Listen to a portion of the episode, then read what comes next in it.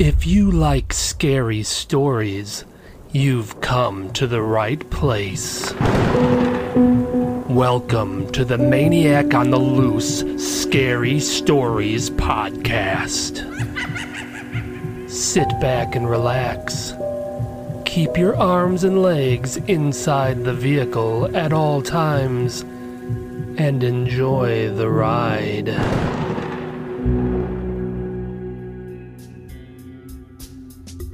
The Bet. Back in the 1980s, there was a huge rock star named Jane Citrus. For a few years, she had top hit after top hit. She was a twig like teenager with bleach blonde hair. Jane Citrus was controversial due to her tendency to dress provocatively. On top of that, many of her hit songs had sexual themes. My buddy Kurt was a huge Jane Citrus fan. He loved her. He had all three of her albums. His room was wallpapered with her posters. He didn't mind crossing state lines to see her in concert multiple times. One of the things about Jane Citrus was that she loved to make music videos. At least half of the songs on her albums had accompanying videos. The videos of her songs were like mini movies, and Jane Citrus always played the lead role. Kurt used to go on and on about what an incredible actress Jane Citrus was. He was convinced that one day she'd be in a movie and would win an Oscar for Best Actress. He used to say over and over that Jane Citrus will be up on that stage holding the Oscar. After a while, it started to get on my nerves.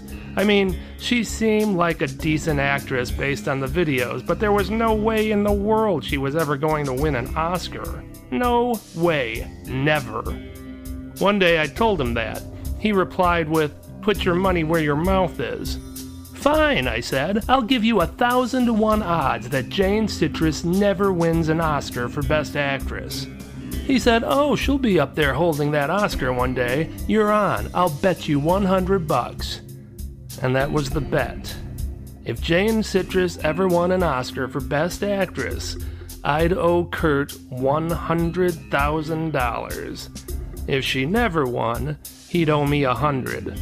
We even wrote it all down as a contract and signed it in front of his dad, who happened to be a lawyer. It was a stupid bet on my part. I mean, for Kurt, he could win the bet if she ever won the Oscar, but how was I supposed to win? As long as she was alive, there was a possibility that she could win an Oscar, so Kurt always had a chance, no matter how ridiculously remote it was. Me, on the other hand, the only way I could win the bet would be if Jane Citrus died, and then all I'd get out of it was a measly 100 bucks. Yeah, a really stupid bet on my part. Fast forward 30 years. I have a good job and I've managed to save up a nice amount of money, but it's nowhere near what it would be if I weren't divorced and forced to pay alimony.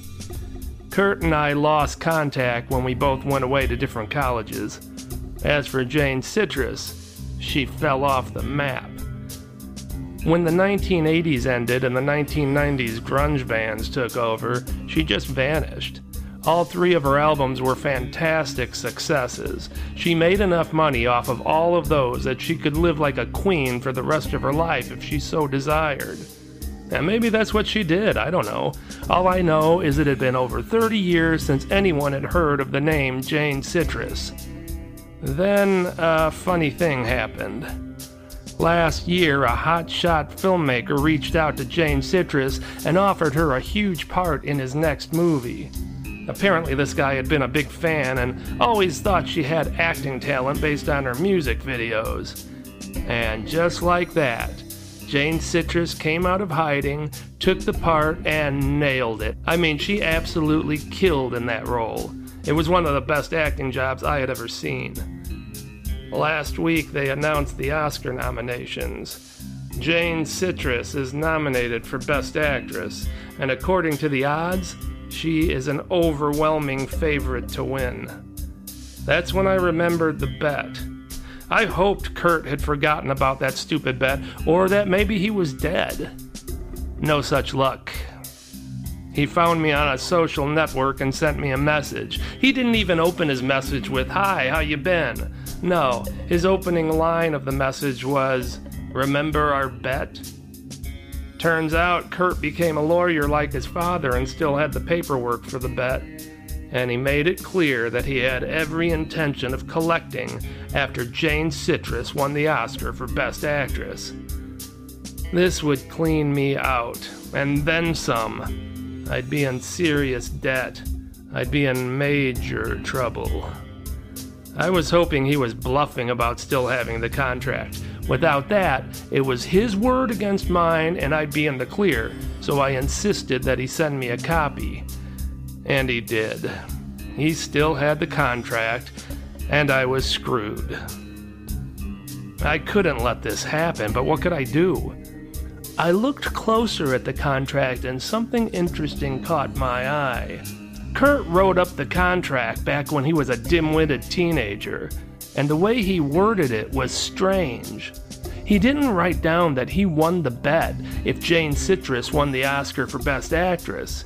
He wrote that he won the bet if Jane Citrus was up on that stage holding the Oscar for Best Actress.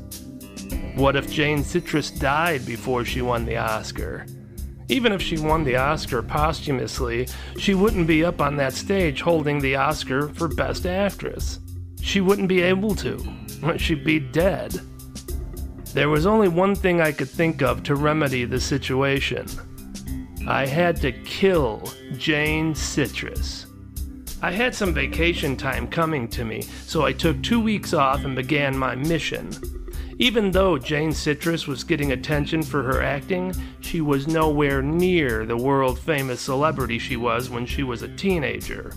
See, back then, she was constantly surrounded by beefy security guards who wouldn't let anyone within 10 feet of her. But now, after having been out of the bright limelight for so long, she was leading a more normal lifestyle. It wasn't difficult for me to find her. She lived in a sprawling 400 acre ranch in Montana. Three stories, wrapped around porches, bay windows. It was rather spectacular, to say the least. Bought and paid for with her teenage success money. The ranch was off the grid, and she had a live in maid and a groundskeeper. She also had several large dogs and lots of signs expressing the fact that the ranch had security cameras all over it so killing her in her home was out of the question. But I was able to get close enough to observe her comings and goings. After a week of observation, I had her routine down pretty well. She was a night owl. She stayed up all night and went to bed in the morning. Every night, just before sundown, she drove into town alone. It was a small town about 10 minutes away, which consisted of mostly old brick buildings. She would park her car in front of a two story place called the Lazy Coffee Shop and get a big cup of coffee and a donut. She'd sit by a corner window on the second floor and slowly ingest her coffee and donut while relaxing and looking out the window upon the quaint little town outside. She'd then get back into her car and go back to the ranch. From there, everything she did was done out of the home. The coffee shop run was the opportunity I needed to snuff the bet out of existence. I started following Jane Citrus to the lazy coffee shop, and I watched her. I had to wait for just the perfect moment. After a few nights, the stars aligned for me. All the parking spots in front of the lazy coffee shop were full, forcing Jane Citrus to drive down a long, lonely alley and park behind the building. After she entered the coffee shop, I gazed about to make sure no one else was around. The only person I noticed was a short, plump fellow near the edge of the sidewalk, After a moment, he stepped away and disappeared into the shadows, so I took that moment to dart behind the building. Her car was the only one back there. The area was dimly lit. It was perfect. I snuck behind a large dumpster that was about 10 feet from her vehicle and waited for her. It wasn't long before she returned to her vehicle. I could hear her footsteps coming all the way down the alley. I pulled my razor sharp, six inch hunting knife from its sheath and got ready to attack. Once she rounded the corner and approached her vehicle, I launched myself toward her, holding the knife high in the air, ready to strike. She turned around and let out a scream as I reached her.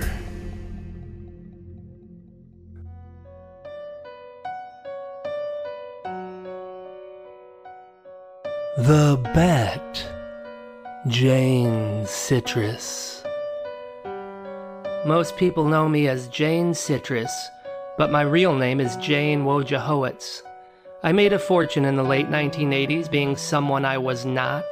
I basically played a character named Jane Citrus, who was invented by my manager. My manager felt like if I pranced around in scantily clad outfits and sang about taboo subjects, it would create controversy, the controversy would create publicity, and the publicity would sell albums. She was correct. Don't get me wrong, I could sing well, and I'm a very entertaining performer on stage, but it's the sexual image that created the buzz. I would strut around half naked and sing inappropriate songs. My biggest hit was called Pop Goes My Virginity. In reality, I never had sex until my wedding night when I was 24 years old. I could only keep up the facade of Jane Citrus for so long. After a few years, to the chagrin of my manager, I voluntarily pulled the plug on my music career. I made enough money that I didn't have to do it anymore if I didn't want to, and I didn't want to. I married the man I loved, and we lived a happy life together until he passed away three years ago from injuries sustained by falling from a horse. I've been alone ever since as far as romantic relationships go. I have a maid and a groundskeeper at my ranch, and I'm close with them. I also have four bull mastiffs, three horses, five cows, and eight chickens to keep me company. And that's all I need. I never planned on entering the spotlight again, but when that hotshot filmmaker approached me about being in his latest movie, I was intrigued. My favorite part of my music career was making the music videos. I enjoyed acting. It was a lot of fun and I was quite good at it. Looking back, performing in music videos was the only thing I missed about the old days. It did take some coaxing, but eventually I agreed to be in the movie, and in doing so, I found my true calling. I was made to act. I did it for the love of the art, not any kind of accolades or awards. Getting nominated for an Oscar is flattering, but I wish I hadn't been nominated. I don't like the publicity that comes with it. I didn't want to be standing up on that stage holding an Oscar for Best Actress. I had already made up my mind that I would not go to the ceremony. The hotshot director already asked me to play a role in his next movie, and I accepted. I can see myself doing this for some time. It brings me joy. My only reluctance is due to the negativity the spotlight brings. I had multiple stalkers when I was younger, and one persistent one that occasionally shows his face to this day. He's a short, plump man who always sports a 5 o'clock shadow. He's never assaulted me, threatened me, or done anything illegal. He just shows up from time to time and watches me. I'll see him standing across a street, or at a store, or at the gas station. He's always at a distance and never approaches me. He just stares at me. I've alerted the police on multiple occasions, but because he's never done anything to cause me harm, and because he always keeps a respectable distance, they can't do much about him. I spotted him just last week. Every night I like to have coffee and a donut at the Lazy Coffee Shop in the small town near my ranch. I sit on the second floor where it's quiet and relaxed while gazing out over the town. I noticed him at a street corner standing under a streetlight staring up at me. When he realized that I had spotted him, he acted nervous and ran off. I told my maid and groundskeeper about the sighting. They insisted I stop going to my favorite coffee shop, but I refused to let someone else dictate how I would live my life. It was this attitude that kept me from going back home when there were no parking spots in the front of the lazy coffee shop, forcing me to park in the lonely, dim lit back alleyway. After I went in, sat down, had my coffee and donut, I walked back down that long, lonely alley to my car. As I rounded the corner, pulled the car keys from my pocket, and reached for my car door, I heard a rustling sound coming from behind the dumpster. When I looked up, I saw a man dressed in dark clothing running at me, holding a knife in an attack position. I couldn't see the man well, but it had to be the stalker. He had just been waiting for the right time to kill me, and it appeared that tonight would be the night he succeeded. Then another man appeared behind the attacker, a short, plump man. That was my stalker. But if that was my stalker, who was the man who was trying to kill me? I let out a scream and instinctively backed up until I hit the concrete parking bumper, which tripped me to the ground. As I lay on the ground helpless, I watched on as my stalker grabbed the attacker's arm, wrestled the knife from him, and then punched him square on the jaw with a left hook that would have made Joe Frazier proud. The attacker fell unconscious to the ground like a sack of potatoes. The relief that washed over me was fleeting as the stalker turned and gazed at me with intense eyes. He stepped over the body of the attacker and walked toward me. I was correct. He was just waiting for the right time. He was going to kill me. He wasn't going to let someone else do it. He wanted to do it himself. I screamed as he approached me and reached into his coat pocket.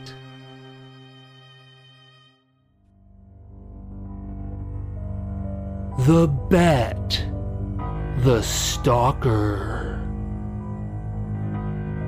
I love Jane Citrus. I loved her since I was a teenager. The way she would gyrate around on stage wearing barely nothing, she took my breath away. But it wasn't just her sex appeal. I genuinely enjoyed her voice and her ability as a performer. And when she acted in all those music videos, I thought she was fantastic. I could honestly envision her standing on a stage holding an Oscar for Best Actress one day. I followed her around all over the world. You see, there was something I wanted, something only she could give me, and I was going to get it by any means necessary. But the timing had to be right. A quiet, dimly lit location with nobody else around would be ideal. I wanted to be alone with her. I wanted her to remember me. Yes, the, the timing had to be perfect. It had been roughly 30 years now as I've waited inhumanly patient for the perfect moment that has never come.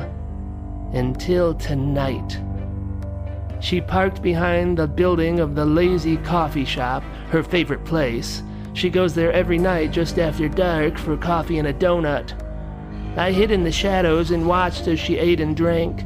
She spotted me last week. I was extra careful tonight and she didn't see me. When I witnessed her preparing to leave the coffee shop, I bolted down the alley and hid behind a light post. The setting was perfect. It was everything I had ever envisioned. Tonight was the night. As she rounded the corner of the building and headed for her car, I was about to rush toward her, but some guy with a knife dashed out from behind a dumpster. This bastard was going to ruin everything. I sprinted out from behind the light post and engaged with the attacker. He was bigger than me, but I had the element of surprise on my side. I was able to wrestle the knife out of his hand. I then let loose with a left hook that collided with his jaw, just like the left hook that Joe Frazier floored Muhammad Ali with in their first fight. With the attacker subdued and Jane Citrus lying on the ground helpless, the time had finally come. I stepped over the attacker and approached her. I could feel the nerves welling within my body as I pulled the necessary tools for this task out of my coat pocket. Tonight was the night. I held out my pad of paper and pen. My voice was a little shaky, but I did it. Can I have your autograph?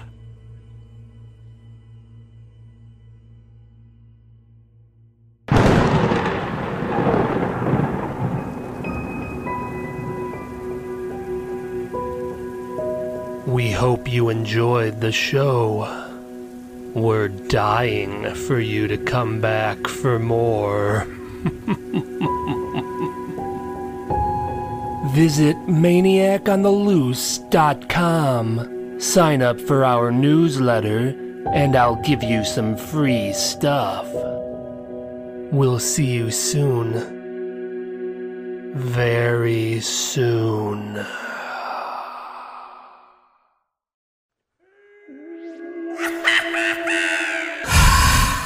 If you like what you're hearing, please consider contributing. Any amount helps. Recurring monthly contributions are best of all. Just go to maniacontheloose.com slash support. That's maniacontheloose.com slash support.